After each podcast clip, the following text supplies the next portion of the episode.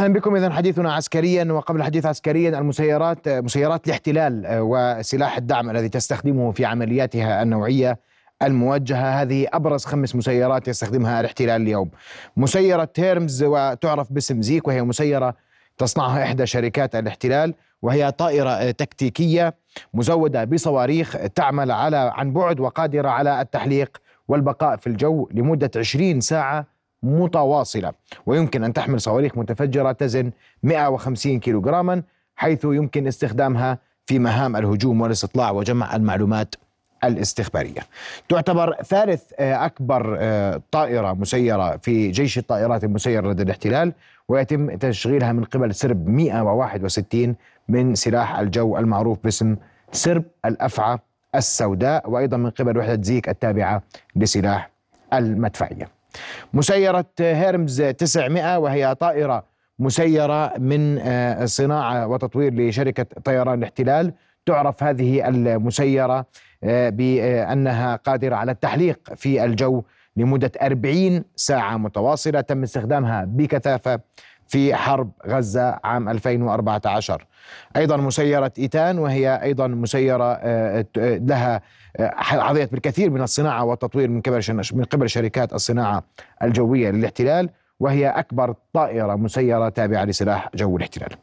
آه، أيضا المسيرة الصغيرة نيتسوس وهي آخر المسيرات نحدث عنها ليلة سرب جديد يعرف باسم السرب 144 أدخلت هذه المسيرات حديثا إلى خدمة جيش الاحتلال خلال العدوان على غزة لأداء مهام استخبارية ومرافقة للقوات المتقدمة برا وتوجيه هجوم ومساعدة في المناورة بالتعاون مع جميع أفراد وحدات جيش الميدان وغرفة العمليات. الحديث أكثر حول هذا الموضوع. سأكون مع ضيفي نضال أبو زيد الخبير الاستراتيجي العسكري مساء الخير نضال بك وأهلا بك مرة أخرى هذه الليلة. والحديث سيكون بوضوح وهذا مصدر المعلومات اللي تحدثنا فيه. هي مصادر معلومات من مواقع عبرية ومواقع عربية تناولت هذه المسيرات وتحدث عنها.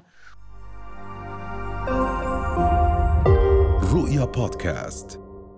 والسؤال لأنه اليوم في تضارب في الأنباء حول ما استهدف العاروري في لبنان. هل هي إحدى هذه المسيرات التابعة لجيش الاحتلال؟ والجميع يتفق أنه لا يمكن للمسيرة أن تخرج من شمال آه، أراضي فلسطين المحتلة باتجاه الضاحية الضاحية الجنوبية دون أن ترصد على أقل تقدير. فهل هذا ممكن؟ أم أن الاحتلال استخدم طائرة؟ هي من قصفت الضاحية الجنوبية. وهذا يعني يعتمد حجم التدمير مكان التدمير وما رافق من صور ومشاهد جديدة بثت حول عملية الاستهداف. نعم. أستاذ محمد أسعد الله مساك. عملية استخدام الطائرات المسيره في عمليات الاستخبارية الإسرائيلية ليست جديدة. هذه ليست أول عملية تقوم فيها الجانب الإسرائيلي بعمليات اغتيال باستخدام الطائرات المسيرة، نحن أمام آه، سيناريوهين، السيناريو الأول تكلم عن استخدام طائرة حربية قامت بقصف الموقع والسيناريو الآخر يتكلم عن وجود طائرة مسيرة كانت تحمل صواريخ موجهة ليزرية دقيقة استهدفت الشقة السكنية التي كان موجود فيها العاروري. أنا أذهب باتجاه الخيار الذي يتكلم عن وجود طائرة مسيرة. وإذا ما ذهب السبب. السبب في ذلك. إذا ما ذهبنا إلى الطائرات التي استعرضتها الآن. هناك آه، أربع مؤشرات أو ثلاث مؤشرات رئيسية توحي بأن العملية تم استخدام فيها طائرة مسيرة حملت صواريخ ليزرية موجهة دقيقة. سبب في ذلك. أستبعد خيار المسافة وهو 80 كيلو متر من الحدود الشمالية للأراضي المحتلة وحتى الضاحية الجنوبية. هذا المسافة 80 كيلو متر والتي تحدث عنها البعض أنه لا يمكن أن تطير طائرة دون كشف دون كشف في هذه المسافة الشاسعة 80 كيلو متر هذا الخيار لماذا ذهبنا باتجاه استخدام المنطقة البرية في إطلاق هذه الطائرة؟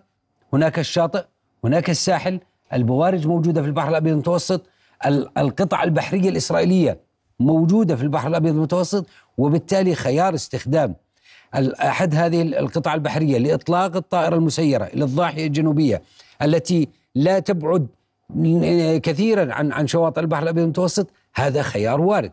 وبالتالي لا لا, لا نتخندق بخيار أن الإطلاق تم من الأراضي الشمالية الأراضي المحتلة أي أن الإطلاق تم برا. قد يكون الإطلاق تم بحرا من البحر الأبيض المتوسط وهذا يعزز أن الاستخدام استخدام طائرة مسيرة ونستبعد خيار المسافة وبالتالي قد نذهب باتجاه خيار الطائرة المسيرة. إذا ما ذهبنا إلى شكل الانفجار والذي تم تسريبه من خلال المقاطع ومن خلال بعض المشاهد الانفجار كان دقيقا جدا وظهر في الشقة مباشرة ويبدو أن الاستهداف تم بثلاث صواريخ وليس صاروخ واحد. الصاروخ الأول استهدف الشقة الصاروخ الثاني أجهز على الشقة بشكل كامل وهناك صاروخ وكما أشارت بعض المعلقين وبعض المقاطع إلى أن صاروخ استهدف أيضا السيارة التي كانت مصطفى أمام المبنى أو أمام الشقة السكنية. بالتالي هناك تقارير كثيرة. التحقيقات الأولية التي ظهرت أيضا من قبل الجانب اللبناني وبالتحديد من حزب الله حول هذا الموضوع أشارت إلى أن الاستهداف تم بصواريخ دقيقة موجهة. وبالتالي جميع الخيارات. أنا هنا أتحدث عن المصادر الأمنية اللبنانية. اسمح لي نعم. ضلبك اغتيال العروري حصل بواسطة صواريخ موجهة أطلقتها طائرة حربية وليس عبر طائرة مسيرة. هذا ما تقوله بعض المصادر الأمنية اللبنانية وهذه تفاصيل تحتمل الدقة والصواب والخطأ. وهناك أيضا إصابة دقيقة لا يمكن المسيرة أن تصيب بهذه الدقة وأود أن أسمع تعليق عسكري على هذه النقطة. أطلقت الطائرة الحربية أطلقت ست صواريخ اثنان منهما لم ينفجرا. والصاروخان اخترقا سقف طابقين قبل أن يصاب يصيبا مكان الاجتماع. إصابة مباشرة وزنة الصواريخ مقدرة بنحو 100 زينة زينة الصواريخ عفوا نحو 100 كيلو جرام لكل منها. نعم لذلك قلنا أننا أمام سيناريوهين إما طائرة مسيرة أو طائرة حربية وبالتالي استبعدنا خيار الطائرة الحربية وذهبنا باتجاه خيار الطائرة المسيرة. هذا ما تحدثت عنه بعض المصادر وليست كل المصادر الإعلامية وبالتالي التحقيقات لا زالت جارية في هذا في هذا الخصوص.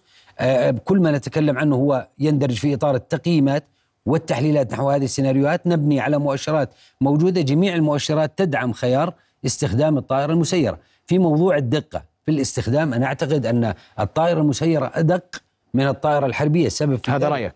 طبعا. هذا هذا ليس رأيي. وهي تحمل أوزان عالية يعني 100 كيلو جرام ليس أمرا صعبا على طائرة مسيرة اليوم. بالضبط. إضافة لذلك الطائرة المسيرة أولا تكون أقرب من الطائرة الحربية إلى الهدف اثنين الطائرة المسيرة تستطيع أن تستطلع ومن ثم تعود ومن ثم تقصف الهدف أكثر من الطائرة الحربية.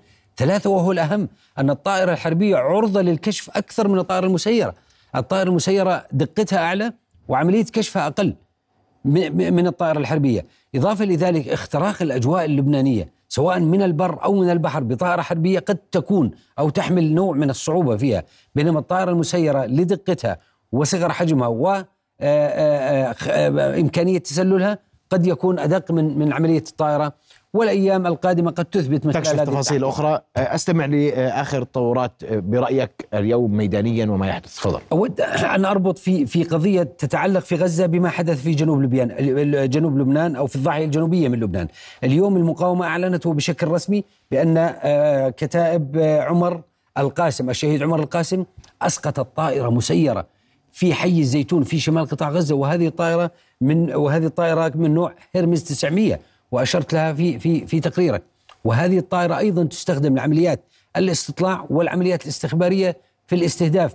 وبالتالي يبدو أن حراك الطائرات المسيرة لعمليات الاستهداف قد نشط مؤخرا من قبل الجانب الإسرائيلي، إذا ما ربطنا هذه الحادثة بما حصل بالضاحية الجنوبية هذا يعزز ما تكلمت به بأن عملية الاستهداف تمت بطائره مسيرة لأنه يبدو أن تصاعد عمليات استخدام الطائرات المسيرة لاستهداف القيادات قد تزايد مؤخرا من قبل الجانب الإسرائيلي في محاولة لتحقيق أهداف التحول إلى المرحلة الثالثة وهي مرحلة الانتقال من العمليات البرية التقليدية إلى عمليات الانتقائية نحو استهداف قيادات ويبدو أن هذه المرحلة قد بدأت ملامحها تظهر مؤخرا. نعم.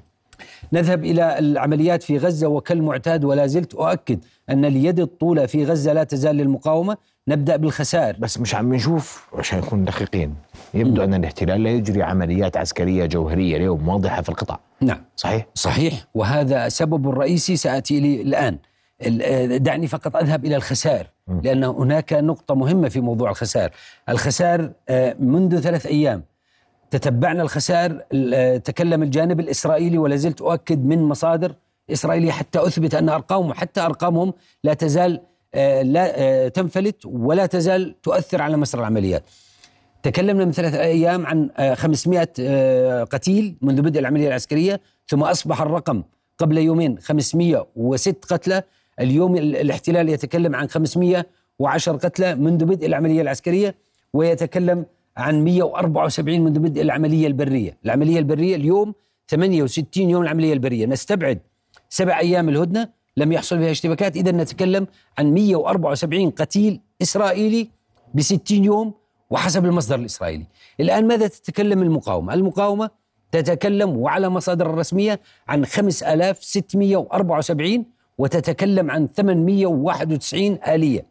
إذا ما قرنا بين أرقام المقاومة وأرقام الاحتلال أعتقد أن أرقام المقاومة أكبر دقة بربط الآليات أو خسائر الآليات الموثقة بالمقاطع مع خسائر القوى البشرية. الاحتلال هناك شيء ملفت بأن الاحتلال منذ يومين لم يعلن عن أرقامه على موقع وزارة الدفاع الاحتلال. لم تظهر علما أنه اعتاد على ظهور هذه الأرقام منذ بدء العملية العسكرية. السبب في ذلك هو لا يريد الانفلات لا يريد لهذه الأرقام أن تنفلت باتجاه الصحافة الإسرائيلية أو باتجاه الشارع الإسرائيلي ويبدو أن عدم النشر يشير إلى تصاعد هذه الأرقام.